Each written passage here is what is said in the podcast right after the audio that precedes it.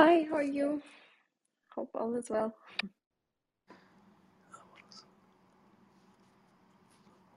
Um, let, we'll wait in a, a few minutes and then uh, I'll introduce you to everyone and then you, the stage is yours. Um, it's like fi around five minutes, then the room will Sure. start. Okay.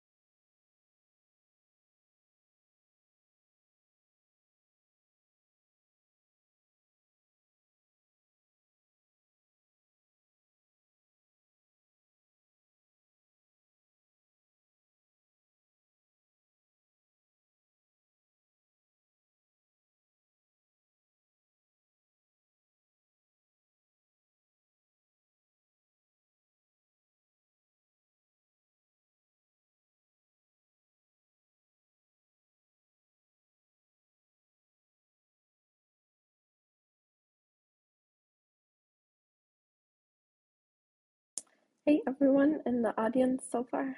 Um, we'll wait like two more minutes and then we will start the room. Um, thank you. And whoever wants to come up and ask questions later on, please raise your hand and uh, we'll have our interactive uh, discussion. Thank you.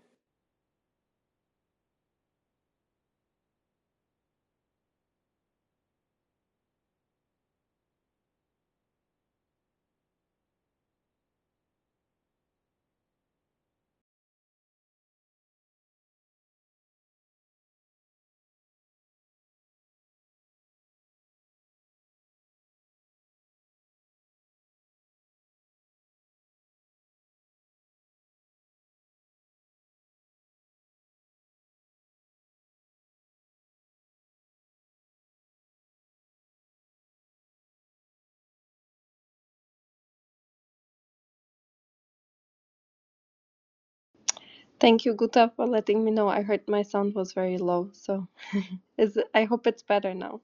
I hope you can hear me now. Thank you.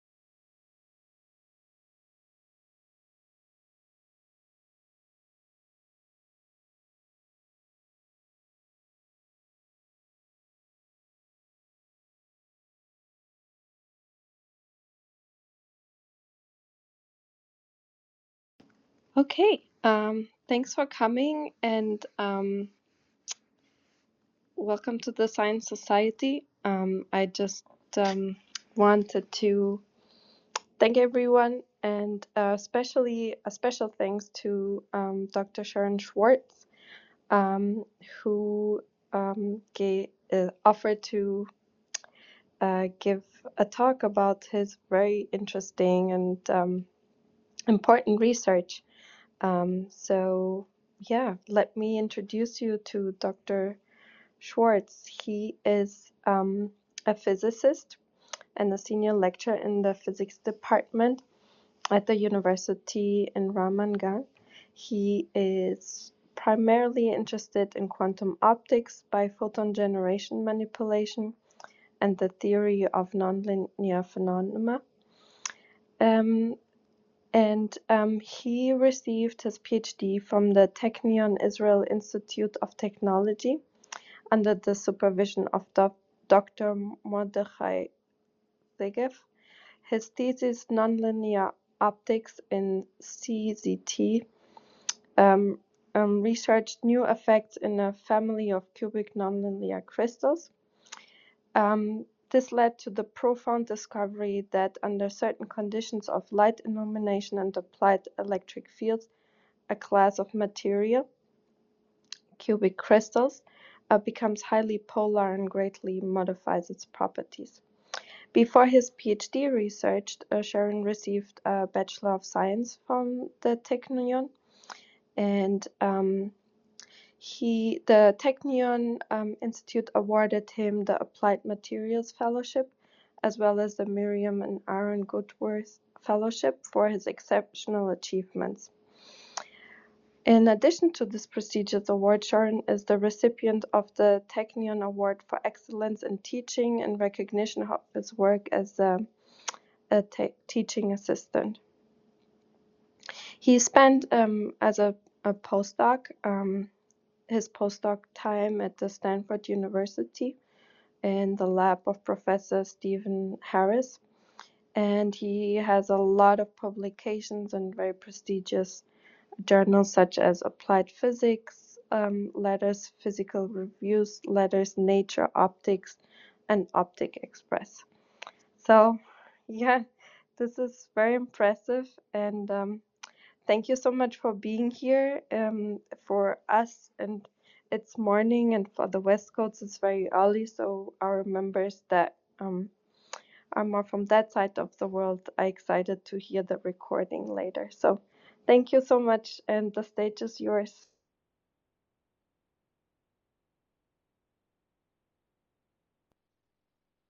Great. Thank you so much for the very kind introduction and for uh, having me. Uh, this is very uh, good opportunity, and I'm very glad that I can uh, share my research with you. And so I, will try to explain and give you some background, and then, of course, everything will be open for an open discussion. Uh, so um, yeah, all right. So so let's begin. Maybe I start with saying that uh, the work that actually I was invited to speak about is, is is is a part of a bigger project that we have and this project, uh, the goal of this project is to try to use uh, a technique that is uh, widely used for uh, different type of uh, imaging processes, uh, mainly what started with visible light, but now we try to, ex to extend it into X-rays, and we think that X-rays could benefit a lot from this type of technique uh, because imaging is a very challenging task with. I'll, I'll explain what I mean by, by saying this is a, a very difficult task. So the, the technique is uh, that I'm going to talk about is uh, basically called uh, computational imaging, which is part of the title of this work. Um, and the idea of uh, computational imaging is is essentially is to use computational methods, right? Uh, it uses computer assistant uh, uh, method to do that, to do imaging. Um, and well, one of the so the idea here usually okay let's let's start from the very beginning what what we usually do and everybody almost nowadays uh, basically use a, a, camera i mean you have in, in, your cell phone or any other i mean uh, that you want to take a photo of something either of your friends or yourself or some um, a mountain that you want to take a picture of. Uh, so you do it very easily. You can do it. You do it almost naturally without paying even attention to that. You just taking your cell phone, you're aiming at your target that you want to take a picture and take a picture. But what's really happening there when you take a picture? So when you take a picture, uh, the light that is either scattered or transmitted depend on the on the on, on the on on the configuration. Uh, so if you usually take a photo from your friend, so usually the light hits at your friend face and then goes to your uh, the optics of your camera, and then eventually it hits a detector. And this detector is made usually of pixels. And what the pixel, the role of the pixel is is basically to translate the the distribution of the light that is related to the object uh, into an image. Okay, that's basically and and so the the distribution of the the, the intensity is uh, will be uh, mapped into a basically a map which we call an image uh, and this reflect the object, right? But in between, you have the optics, and the optics mainly contains uh, lenses and maybe other uh, optical component, but mainly lens lenses. And with visible, that's very easy. Uh, you can uh, you can uh, do imaging of very small object on very big objects. If that's that's actually very easy, and people make it for many years now. very good lenses. But if you take it into X-ray, this has become very difficult task to to use uh, lenses uh, from ver- for various reasons, uh, but and actually they're not just technical; they're also really really fundamental. So the, this action of taking one point of your object and, and, and transform it into one point on your detector, it's extremely difficult to do uh, with X-rays. And and that's basically the whole thing about the motivation of using computational imaging and to replace all these optics, what we do, we replace all these object optics with uh, a most sophisticated scheme, uh, which I try to explain right now and in, in a second. Um, and we don't basically we don't need lenses. Okay, that's that's basically what we do. Uh, so if you, for instance, you just look at this image, nice image that I see now on this app, uh, this is kind of a, try to. Uh, it's an example of one of the of the mask that we use. So what we do, we take a mask. It is basically the mask is a could be usually it's a mask that, uh, as you can see here, there are some area along this mask, dark area and white areas. Uh, so basically, we have a pattern, and this pattern is imprinted into the uh, in, into the beam that later will um, uh, irradiate your sample. So instead of taking usually usually what you do, you take uh, a uniform beam and then you take the and, and then you put behind your sample you put a detector with pixels. What we do, replace a pixel. We don't put a pixel. What we do is uh, we take a single pixel detector. So means that we take a pixel, one pixel, a detector that collects that collects the entire radiation without any ability to distinguish where it's exactly arrived from, but instead we put the mask just before the object, and the intensity at the detector will be uh, just uh, uh, proportional to both, to the transmission of the mask and to the transmission of your object. And what we do, basically, we correlate between uh, the pattern of the mask to the pattern of the object, and from this, uh, by what we really need to do is to uh, uh, move the mask, as you can see here. Uh, we move the mask and we usually do it, repeat this process for many, many process, for many, many different patterns.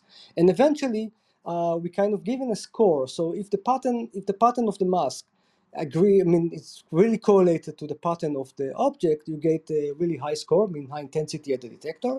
If the correlation is poor, you get low intensity at the detector. So eventually, you can use it and make it some uh, computational algorithm that you can uh, recover uh, your object from this kind of an exercise. Okay, that's basically, and these people call it a computational method, since you really rely on computational schemes, and eventually you can recover um, the, the, basically the uh, your image by doing, doing this way and without any any lenses at all and without the need of a pixelated detector. Okay, so this is uh, something we've been doing for a couple of years now, and uh, we realize we have some advantage of this. Uh, and one of the advantage of this method is uh, related to the other thing, which is really computational, is what called a compressive uh, sensing and or compressive imaging.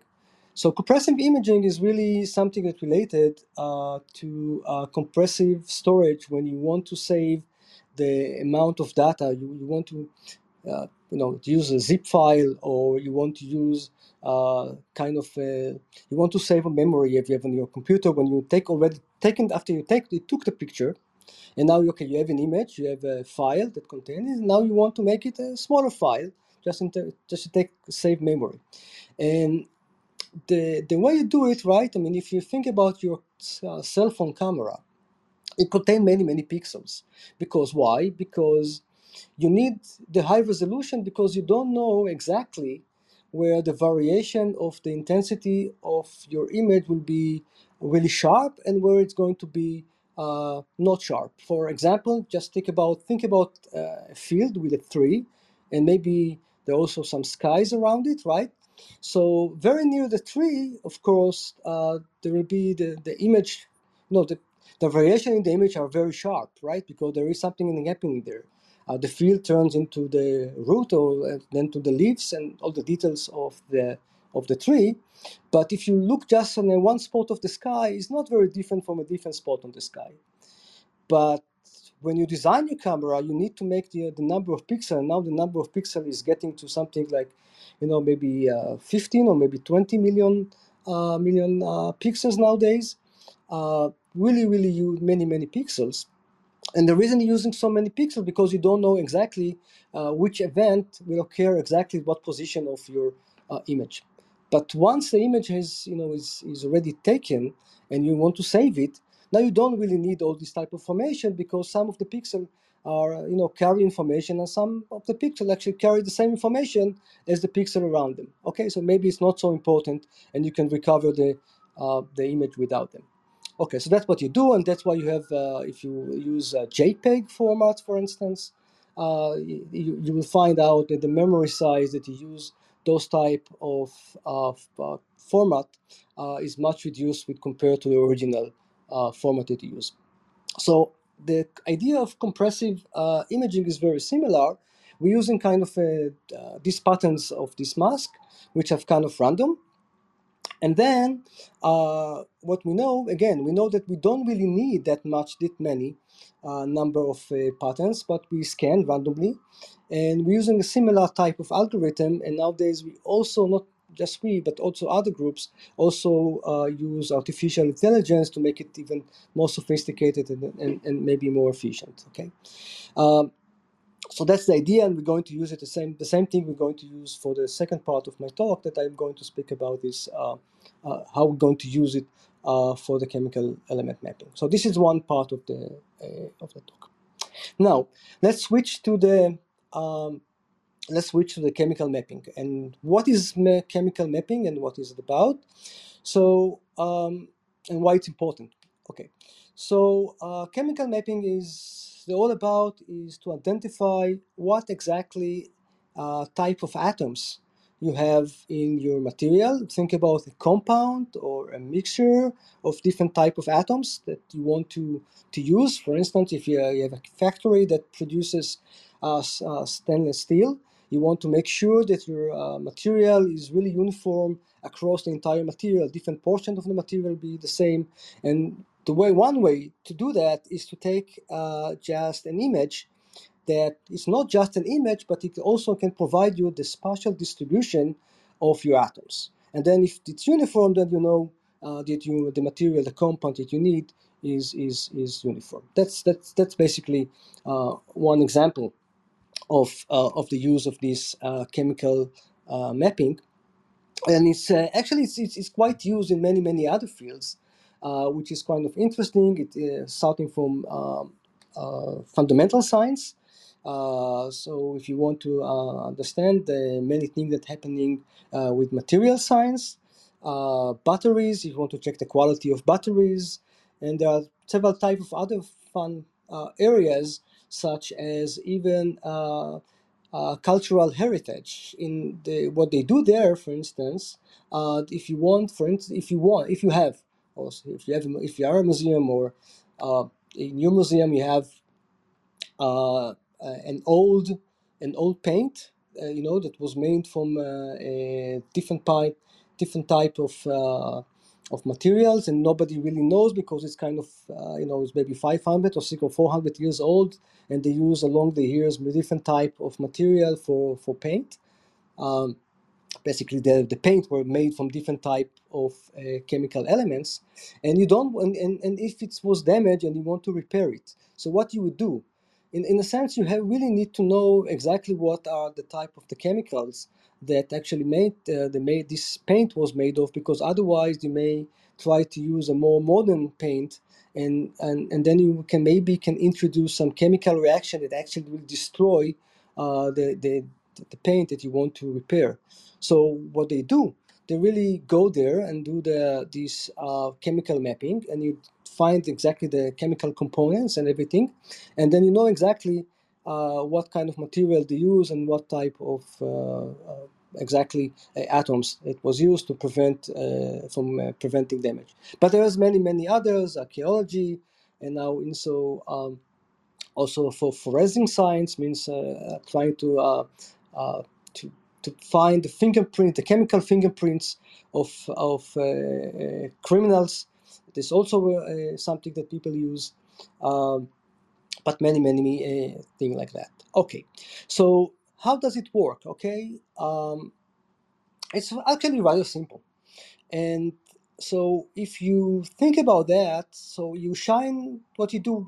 Well, the other other type of uh, method to do that, but with the X-rays, and that's the big advantage of X-rays, is that X-rays interact mainly with the uh, electrons that are really close to the uh, to the nucleus of the atom, very very deep deep electrons, and mean by interaction with them, they actually they when they they, they hit and they are the X-ray absorb, they kick out an electron from the input uh, level of the electron. They just kick it out from this uh, atom, a process that we call ionization. Okay, that's why we call X-ray are considered to be ionizing radiation. Okay, so this is an advantage because if you think about a molecule, then in the in the process of creating the molecule, or uh, well, basically creating the molecule and sharing the molecule, is the, the only the shell are involved. The core electron, the deep, they are really close to the nuclei.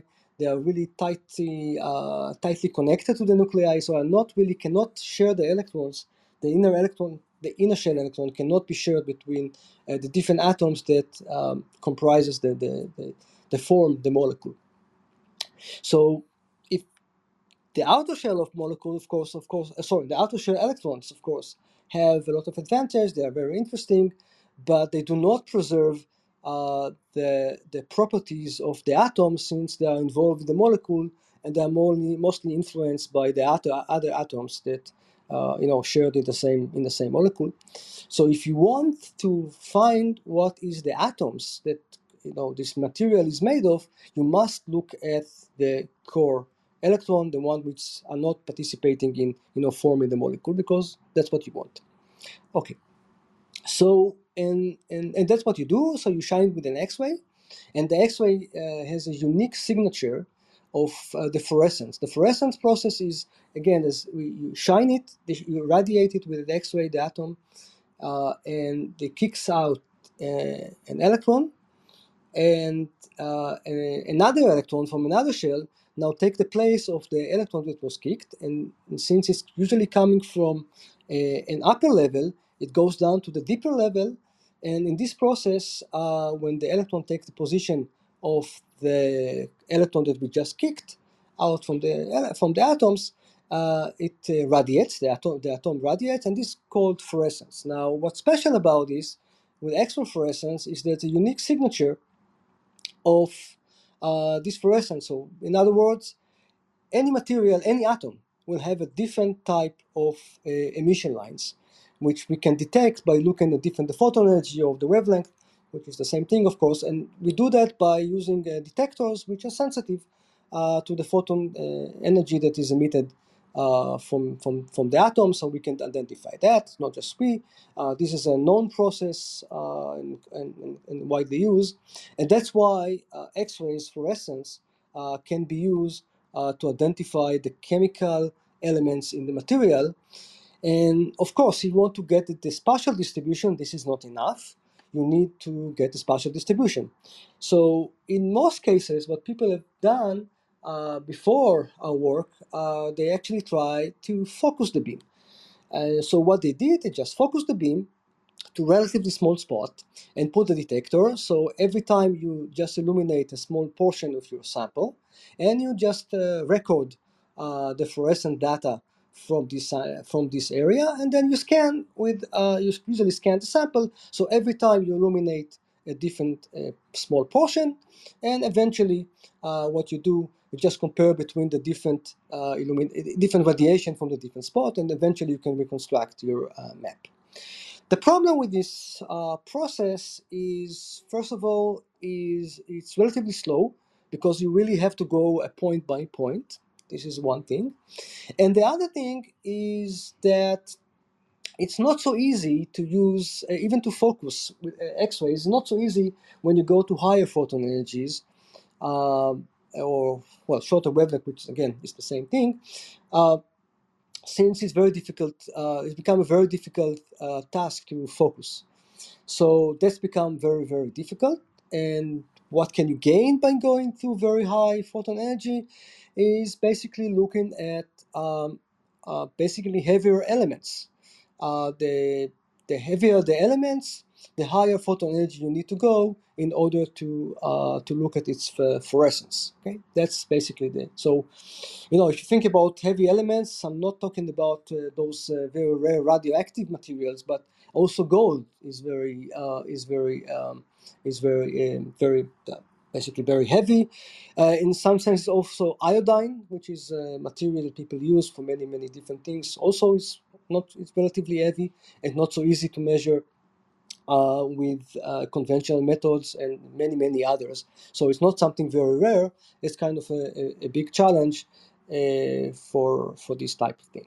Okay, so basically what we have done in this work was to combine between these two uh, these two different fields. One of them is computational imaging with single pixel detectors, and the other one is uh, X-ray fluorescence. So we replace the usually the uh, well, in our detector, what they do, we collect, instead of collecting the transmitted uh, radiation through the objects, we, we collect the fluorescent data and but repeat the same process I just told you at the beginning of my talk about this computational method. And we collect the data and uh, we can do, now we can reconstruct the image for uh, each one of the emission lines and from that we can identify the atoms and from that we can basically eventually construct uh, the, the chemical map.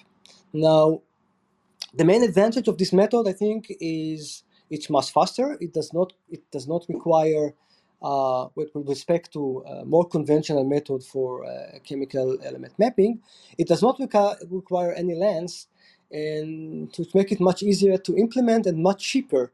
You know, uh, a typical X-ray lens can cost uh, several thousands of dollars.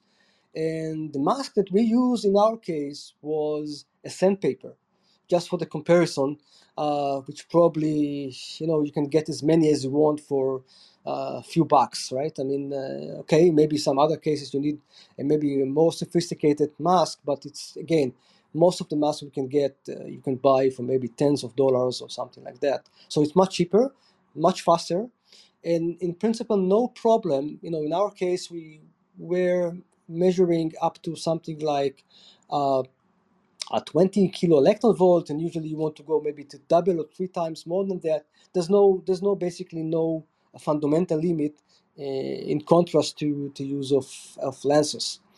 So that's basically the, the the big thing i think about that. It's really opening now new opportunities uh, for different fields, as I said, to look for uh, much higher, um, uh, much heavier elements. It also opened new opportunity to use uh, three three dimensional because the penetration depth of X-rays, if you increase the photon energy, become larger. And for uh, for three-dimensional imaging, what you need is really uh, to, to go inside uh, of your material as much as possible. So with our method is basically possible, and that's actually something we have already started working on, uh, try to extend these two two-dimensional methods into three-dimensional to get something like computational uh, tomography uh, of object by using this type of uh, effect or basically method. And I think that's more or less what I would like to tell you about here without getting in much too much into detail. But uh, yeah, I think it's. Uh, I would like very happy to get any any question from your side.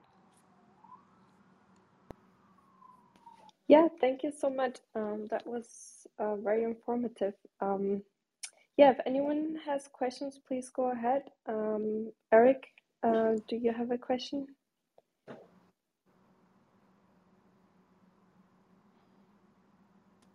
Okay, maybe he's um he's not um he can't speak right now.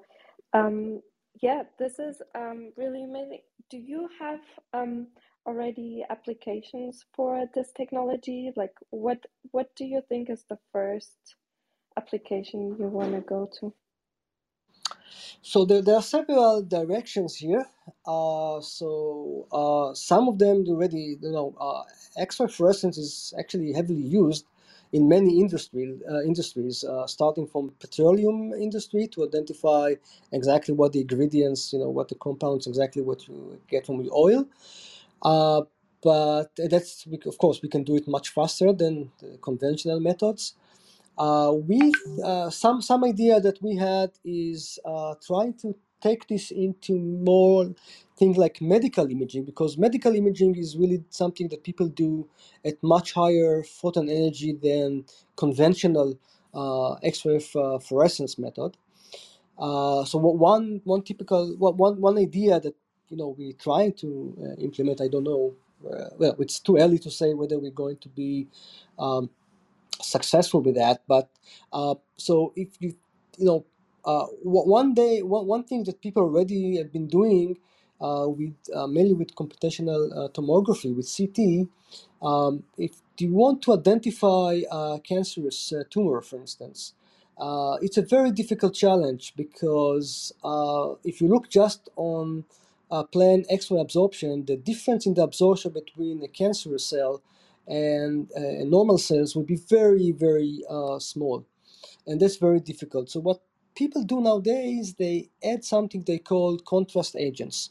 So contrast agents are just material that absorb more X-ray than other material, and they tend to be more in the cancerous uh, cells or the tumors and uh, and this way uh, people can uh, increase the contrast of image and that is make it easier to distinguish between what is cancerous and what is not cancerous now if you take uh, uh, so and but, but still still a difficult task because even with the the contrast agent like iodine that actually is very popular for many many type uh, different type of cancers um, it's still you still they still measure the absorption di- difference, and uh, the contrast is still low. So you actually sometimes miss, uh, you know, situation where you could say that uh, this patient had uh, cancer, but you still miss it. And with here, if you look at fluorescence instead of looking at absorption, and we can actually use the same material. So we can use, you know, the iodine, for instance, but instead of looking at the transmission of the ion or absorption of the iodine, we can look at the fluorescence of the iodine. So the fluorescence of the iodine, the, the, the contrast would be huge because uh, there's no, you know, if the, the, the main problem is that usually you look at the, you know, in the body of the patient, so there are many, many organs, right? I mean, so the cancerous organ is very, very small portion. Um, so uh, the absorption is, is, is kind of a you know the total absorption. You want to to see to distinguish between two different uh, you know tumors that uh, that are actually embedded in some much larger body, which contribute also with many many scattering mechanisms and, and absorption. And with here, uh, well, if you if you can inject uh, this contrast agent only only to the cells, the cancerous cells, uh, and only them will will basically radiate. Then your contrast will be huge Um, so that's you know that's I think that's something that we could be very interesting to do. So I also understand that your method is uh, way faster, which you know for um, for brain imaging is, is quite important. So would would you be able to um, perform brain imaging with this technique? Does it um, go through the skull basically? Well, yeah, well, we need to work out the details, but basically, yes, because uh, we can work at wavelength that actually will that will penetrate through the skull. Uh, the yeah, well, the thing is that the fluorescent that emits the fluorescent, the, the material that will emit the fluorescence uh, should be also should also be um, something that designed uh, uh, to be able to know to penetrate the skull. Uh, there are several ideas, probably not iodine, but uh, uh, something maybe like you know gold is a good. people call you know already trying to use gold nanoparticle for many type of imaging, but that's something that maybe something we can consider. But maybe the answer is maybe. Yeah, interesting. And um, yeah, also I was thinking um, that would you be able to so you would be able basically to see cancers at a very early stage uh, because your imaging is uh, way more detailed. Um, so um, that's um, you know that would be a really great breakthrough, I think. Yeah, I hope so. And I read in the in the in the article about your research that um, this would also be um, really important for um, scanning methods for art. Um, how how is that? So I don't know if you if you uh, considered that too, or um, or would it be more for a dating from when an art piece or historical piece is from? Yeah, well, you know, um, maybe yeah, it's it's. I think maybe. I mean, uh, all the options you mentioned are possible. Uh, you know, this is a very early stage. I mean, you know, it's the we just introduced the method. Uh, we really need to uh, try it and to really understand. You know, because any new method had, has has limitations, right? Um, uh, you know, I, I, would like to be optimistic at this point, and I hope uh, you know there's a, a great potential. Uh, but let's see.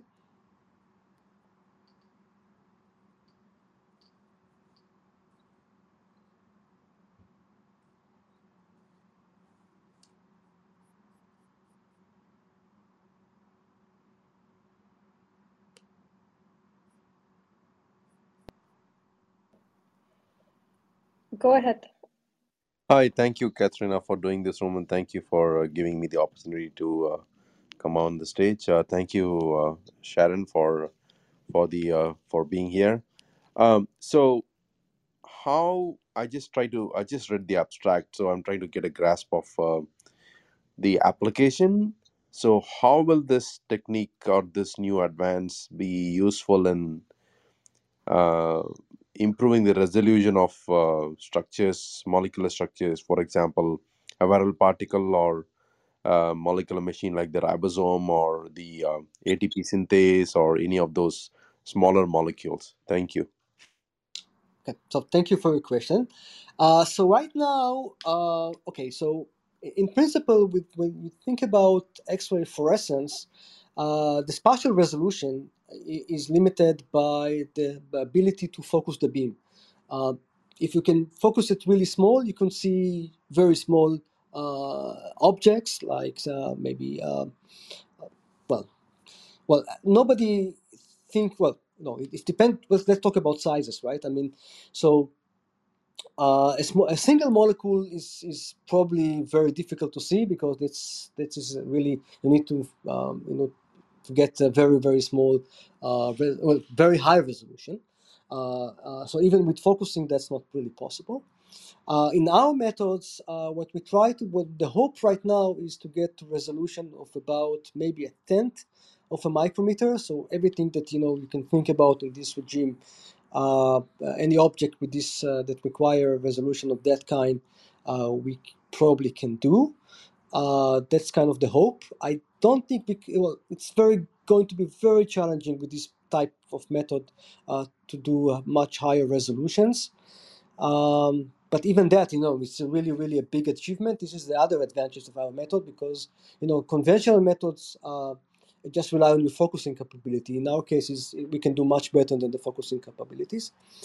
Um, so, I, yeah, I mean, I hope I answer. I, am answering your question, but uh, that's basically the limitation. Uh, in terms of concentration, uh, that's something we don't know. This depends on the sensitivity, and we, you know we, we still need to, to, to test this. Yeah, thank you. Uh, so, to rephrase my question, uh, what my understanding of on your of your answer is that it does have its limitations. So, in that case, let me rephrase my question.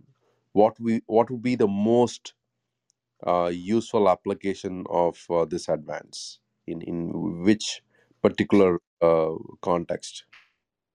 Right so uh, well the most i don't know the most right? I mean it's very difficult and have to be careful with with, with the most. Um, I think that the really opening of three-dimensional uh, fluorescence type imaging of chemical imaging uh, right now is a really bottleneck for many industries. Uh, uh, even you know even try to uh, monitor many processes you know of fabrication and and and uh, the production of uh, different type of compounds. Uh, that's that could be a, a, big issue for you know for industry. Uh, medical imaging we really can do what we want to do to make it more sensitive to different type of health problems that will be another i think big step uh, probably these are the two that I have right now in my mind. But you know, if you ask me in a year or something, maybe we'll find something more. Or who knows?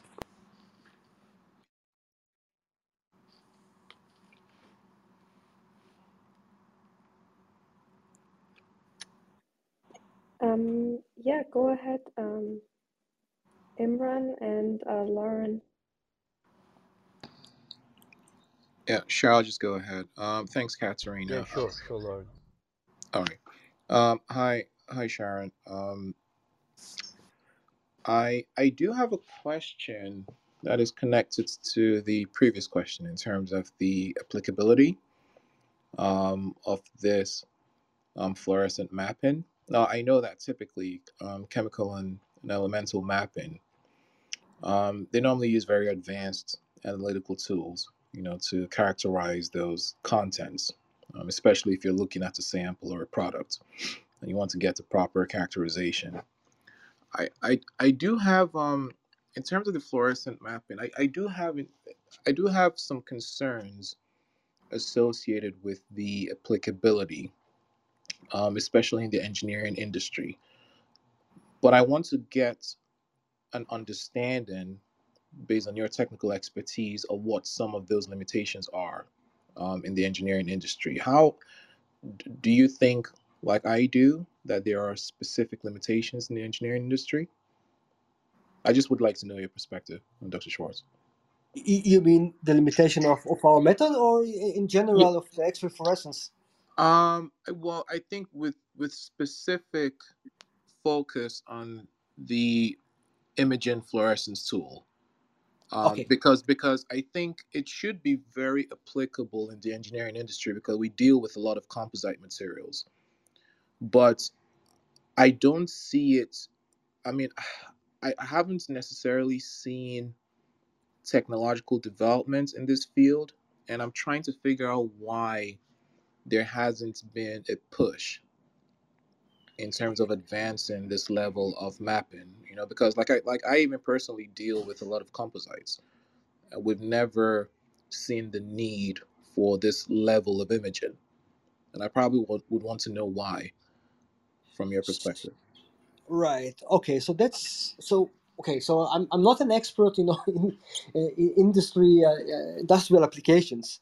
Uh, of course, I'm, I'm you know I'm I'm professor at university. So, but um, to my understanding, and really uh, try. Okay, so um, it depends, right? I mean, it depends on the sensitivity. Well, the the applicability of a method depends on on on the advantage of the of the method, and in this case, is probably, I guess, the sensitivity um, and the uh, the resolution. But also, I think you always have to uh, consider also the price of the devices. Uh, these devices are, aren't cheap. Uh, you know, um, I think typical. Well, I don't have this one, but uh, from what I know, uh, what I heard, you know, is we, we're talking about a machine that cost uh, several thousand dollars. Um, sorry, no, uh, I'm confusing myself. It's probably on the order of maybe twenty or thirty, uh, you know, uh, thousand dollars. That's probably that's probably the, the, the price of a machine of a simple machine. Are more complicated machines, and of course, I guess in the industry, people just do this math, or whether they really, you know, this really going to improve, uh, well, the process or whatever they want to use. Uh, and if it, you know, it's uh, eventually economical consideration, not just the, the, the engineering advantage. Um, but you know, I, you know, I know I'm aware of many industries that, that, use it. I mean, that's uh, I guess uh, not it's not profit not good for everyone. Uh, but if your, uh, I guess, if your process is very expensive, or if you really lose a lot of, of your, uh, you know, material because of the process, then probably you want to use something like that. But if it's something that is probably the process is cheap, maybe you know, just too expensive for that. Th- thank you, Dr. Shwartz. Yeah.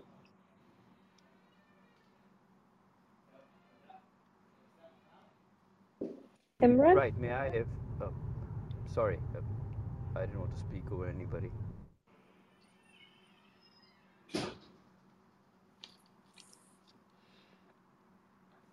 Uh, do you want to go ahead and ask or?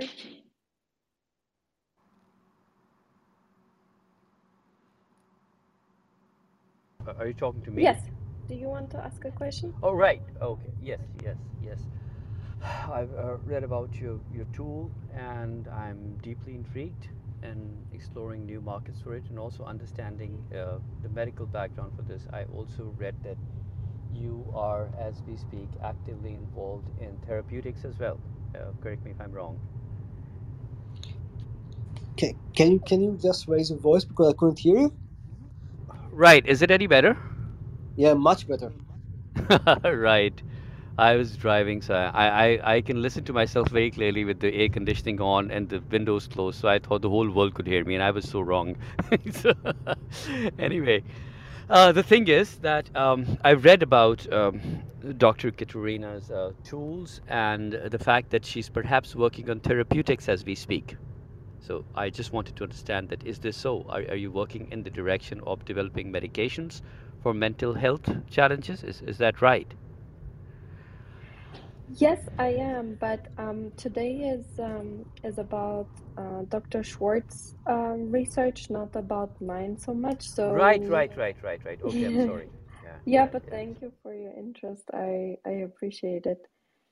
Um, I wanted to ask um, Dr. Shwartz, um, do you think your technology is also something what could use for information technology um, and communication? Um, yep. Yeah, so I, thank you for this question. Uh, so people use similar ideas in communication. That's not something we invented. Uh, but there are similar ideas in communication. That's that's right.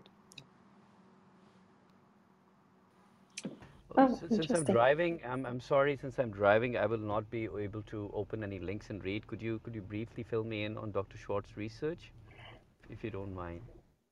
To give a short summary, okay, Dr. Shwartz, do you want to give another um, very short summary? Um, and then, yeah, if you want. Okay, so this is going to be very short. Okay, that's all right. So uh, yeah, just briefly. So the idea here is that you know it's a it's an it's a it's a it's a new well it's a method. Uh, we develop a technology that what it can do it can do very fast uh, chemical uh, element mapping, which means uh, we can do uh, we can uh, tell you exactly which atoms, which types of atoms you have in, in in any area of your of, of an object. Uh, we do it with by using uh, X-ray fluorescence, and uh, we developed uh, a method that makes this everything here, um, all this method much more much faster than uh, uh, more conventional the peop- uh, method that people use nowadays, and we one of the advantage of our method that we don't use uh, we don't need lenses like other methods. And this why we can um, extend the method to much uh, higher photon energies uh, to take it to, to open new applications such as three-dimensional imaging and um, and also medical imaging which is also uh, something that people don't use uh, X-ray fluorescence for that uh, for this uh, type of application these days so I Oh, this is exactly what I was thinking of from a medical imaging because I have a healthcare background. So I used to work for a pharmaceutical, and I have obviously I used to eat, eat, sleep, drink medical science once upon a time. I do think a little differently now, but not entirely in opposition to medical science, but in conjunction with. I believe in like as as a scientist, you would probably agree, both of you, that uh, the the object the object of life is to improve, and you can only improve by learning and by applying logic and rationality and deductive and inductive analysis. These these basically are that's it. That that is how we can harness the mind to propel us to the next level. So having said that, medical imaging, especially X-rays. So what, what you're saying is that I mean, right now X-rays are definitely not 3D. So they're they're just one-dimensional. And for 3D, you end up using MRIs, CT scans to some extent. One could one could argue in in, in their favor. Well, MRIs perhaps more so, but obviously MRIs, and I, I, I know this more so because I have to go through at least five, four or five MRIs every year because I have a you know debilitating neck condition, spondylosis. It's terrible, so three, four levels. So obviously my doctors need to see what is happening to my discs in real time, and 3D imaging is the best. X-rays don't serve the purpose. So I, I would often discuss with radiologists at depth, in, in depth, that what could possibly be there, like you know, in terms of perhaps more narrowed imaging, in terms of different um, levels, applying different levels of energy and contrast into the X-ray to get it. But what you're talking about, if I understand correctly, is applying computational um, algorithms that are able to piece together the X-ray into a 3D model. Is am I am I right in my understanding of what you just said, or am I totally off So okay, here? let, let's be okay. Let's let's not talk. All, all the, I will not take all the credit for everything. Uh, so computational methods, of course, computational tomography. People, you know, have been using for many years with X-rays, right? This is the CTs, right? Uh, what we do is, I think we, we have a method. What we propose basically here is a new method that can increase the contrast. So we, uh, in some sense, increase the sensitivity of the methods. And computational part here is coming to save radiation uh, and to make the measurement more efficient, basically. So basically, it's you're playing with the image itself and also how the image is taken. So the angles and the level of energy applied, because I think there are so many variables within within the X-ray apparatuses out there that you can play with. But I, I really don't think that they're actually being played with to the extent that they could be, because well, it's this is what it is. I mean, whatever, has what the limits of research that we have, we stick to it. So there's not much exploration in that area, if I understand it correctly. So I think you're kind of pushing the boundaries there. Well, we're definitely trying to push the boundaries. That is correct. Um, we we are not alone. I mean, for fundamental science, there are many, many different ideas. Um, uh, you know, and, and, and, and the idea is, you know, right now it seems that to me, one of the, you know, um, one of the things that uh, people uh, have not tried enough is to really um, uh, take all the information that you can get from from the from the X-ray scans, and that's what we're trying to improve. A lot of information, so we already you know shine your body with X-rays, so we know it's ionizing radiation. So it's better to make this type of you know, you make it- better you, to make your measurement efficient if you already have to to do that. I think that'll be nice. You know, I mean, it uh, fr- from one angle, I could see that this could lead to, uh, like the benefits of your technology could be in, in the ER. Like when you go to the ER, like if, if if there's an accident victim or something of that sort, right? Broken bones and whatever vertebrae, etc. And if there is a more enhanced medical, uh, like imaging technology available, and, and cost effective as well, then very quickly, especially in develop in developing countries, you, you could get a I, I would say as, as accurate a picture perhaps as an MRI, but at least something close to it. So I mean like it's all about diagnosis. So the doctor knows at least what whatever the hell's going on inside the whatever. So if you have a more accurate your treatment methodology, whether it's surgical, invasive, non-invasive, etc., those decisions would tend to be more perhaps tailored to the need of the patient Yeah. So you have like you've patented this, or you, this is, or like you said that others are working on this with you, or I mean like not with you, but in general, like right? No, no. So there are different type of new directions uh, in science. Uh, we are very at a very early stage. We're also looking in this, you know, we, we this direction, into this direction. Uh, it's very early. I have to be honest. Uh, unfortunately, people will have to wait until we really can come up with a real uh, machine that you can, you know, we can. Uh, I don't know. We probably not. I'm, I'm, you know, I'm, I'm, I'm, a physicist, so I'm working in fundamental science, bro. But I would love that people, you know, more engineering, engineers and people that really knows how to work on this type of machine will take our ideas and really uh, make device from them.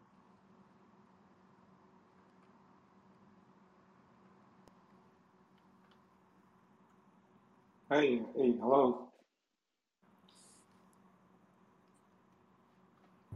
Somebody wanted Oh to yeah, hi. I, I have a question about, about your method. So I understand the X-ray fluorescence is basically mostly a surface uh, method because the, the X-ray uh, fluorescent fluorescent here only a few K, keV, so they don't penetrate that long.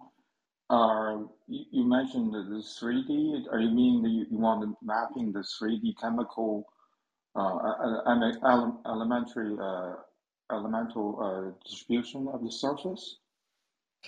Okay, th- thanks for the question. I mean, yes, you're right. I mean, in this work, we we couldn't penetrate that much, but now we trying. One of the efforts we're actually working on is trying to uh, working at you know the photon energy that actually penetrate more inside.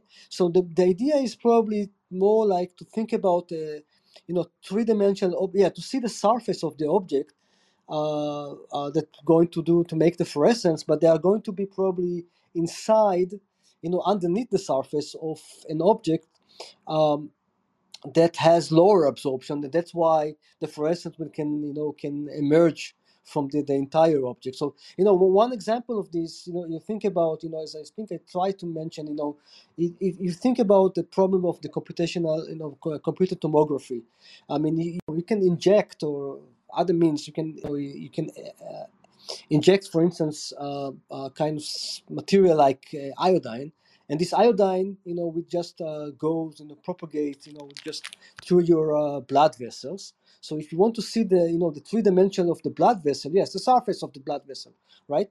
But this blood vessel is already inside the three, the three three dimensional body of you of the patient.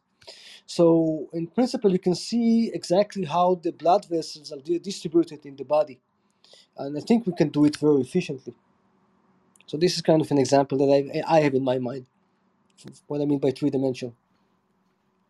Oh, so you need a like higher higher energy than the iodine at K-edge, Yeah, then the, the, the so that's like but iodine X-ray is like uh, what how many thirty yeah, yeah, yeah.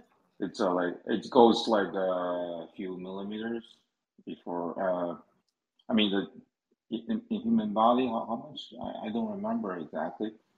Uh, a few millimeters of uh, penetration depth. I think it's slightly more than that, but yes, I mean that's uh, uh, in the human body. I think maybe well, I don't remember exactly, uh, but I think it's slightly more than that. But it's not. Yeah, it's not the. It's would be iodine would be very difficult to do. You know. Uh, uh, you know, the whole body, but you know, just uh, beneath uh, the, uh, the the skin, or just you know, slightly more than that. Yes, you're right. The penetration depth will be the limit. So if you use iodines, iodine, I don't remember. It's a, I think it's a one or two centimeters. Uh, but if it's less than this, and but if not, if not iodine, you have other materials. Uh, uh, well, they ha- will have to be non-toxic, of course. I mean, you cannot uh, you cannot uh, inject toxic, uh, you know, something which is toxic to the human body. But already people talking about, for instance, about gold nanoparticles. This also could be a good candidate, and gold will be much higher photon energy, and the penetration depth is going to be much greater. Uh, uh, you know, uh, people already use barium, which is slightly higher than, than iodine. You know, it depends. Well, exactly what the application that and and the, exactly the area you want to look at. Frank, if I may, I, I do am I am aware. I mean, and correct me if I'm wrong. I remember from my healthcare industry days that iodine was has been used for a, a long time in X-rays to to get like more uh, phased imaging of uh, tissues and blood vessels as well. Uh, on the other hand, barium has also been used uh, for uh, analyzing things like esophagitis and you know gastroesophageal reflux disorders. So different elements have been used to yeah, play around with uh, X-ray imaging. So iodine has been, I, I, in my opinion, I think it has been, in my to my knowledge, it has been used for quite some time in in MRIs as well as X-rays. Yeah, yeah, I agree. Yeah, I, I, iodine is for for contrast imaging. Is it is it enough for uh, for imaging uh, thyroid, like without uh, adding extra iodine? Can you say again? I mean, thyroid has more iod, iod, iod, iodine concentration. Uh-huh. It's uh, close to. Oh, you mean just? It, like, do you, do you think it's sensitive enough to to without adding um, contrast? You can imaging uh, organ like a thyroid. That's that's an excellent question. Uh, I, I, I haven't checked. I, I don't know. I know the I don't know the answer. Um, yeah, no, I don't know, but it's if if so, it would be really great. Oh, uh, also I I I I, I read uh, briefly. So you are using uh, like a point detector, only one element, uh, one pixel.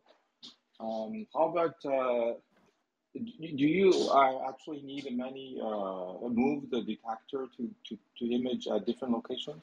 So this is also possible, and this probably even can speed up the measurement as well. Uh, yeah, I mean that's something that we actually considering. So, yeah. I, I didn't I didn't get I mean I didn't read exactly. How how do you uh, what's the procedural steps? How I mean you have to do, do I mean my question how do you have to move the detector around the object oh oh that's what you mean. to... uh no what we do we do have this mask that we put before the object. And we move the, the mask instead of the of the detector. Uh, detector just uh, collects all the fluorescence the fluorescence is indirectional it's non-directional. So um, uh, it doesn't matter if you move it or not, as long as you can, as you uh, you know collect your detector can collect uh, you know uh, the, the fluorescence. Uh, but we do we do need to move uh, the the the mask, and that's probably take some time, but we can do it really fast.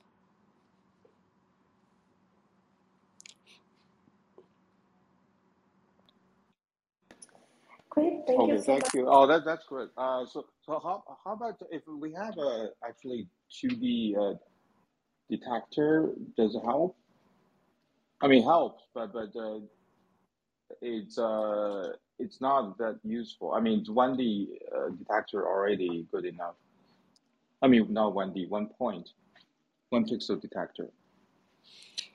Uh, for fluorescence, basically, there's no meaning of using. Uh, yeah, I mean the, the, the point the point detector or the the zero D detector is, is, is good enough because because there's no the fluorescence will be to, to, any direction, so there's no really point in doing that as long as we're using this mask. So the mask moves in in two D. Yes.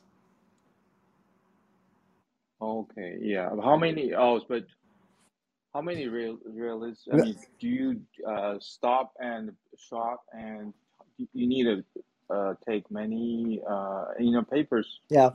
you have some number, right? It's a few hundred. So that's yeah, that's exactly where the computational and compressive uh, sensing is coming into play. Um, there are many many algorithms nowadays. In principle, without any tricks, uh, it will actually quite long process. For any pixel or pixel equivalent, you will have to take one measurement. But since we know how to play with these tricks with the compressive sensing, uh, we can really uh, save uh, a lot of uh, measurements. Uh, the record right now, not, not something we shown in this paper, but the record from other other research is something about a compression of a factor of a thousand. So uh, instead of doing uh, you know a million, you know if you if you if you need million a million pixels, you would need a million measurement, but uh, we can compress it to about a thousand. that's that's that's right now what can be done. Um, yeah, that's that's that's, that's eventually this will be a limit of the method. You cannot do uh, as many as pixels as you want because your patient will not wait that much.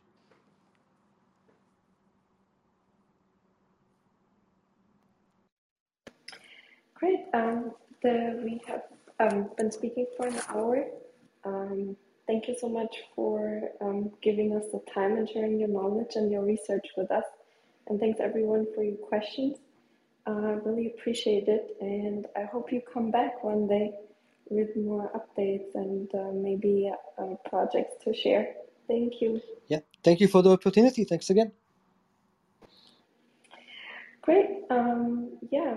Um, thanks everyone in the audience for being here, and um, yeah, enjoy the rest of your um, evening. I think, Dr. Shwartz. Yeah. And uh, nice um, seeing you, everyone, and come back. And um, I'll close the room in three, two, one. Bye, everyone.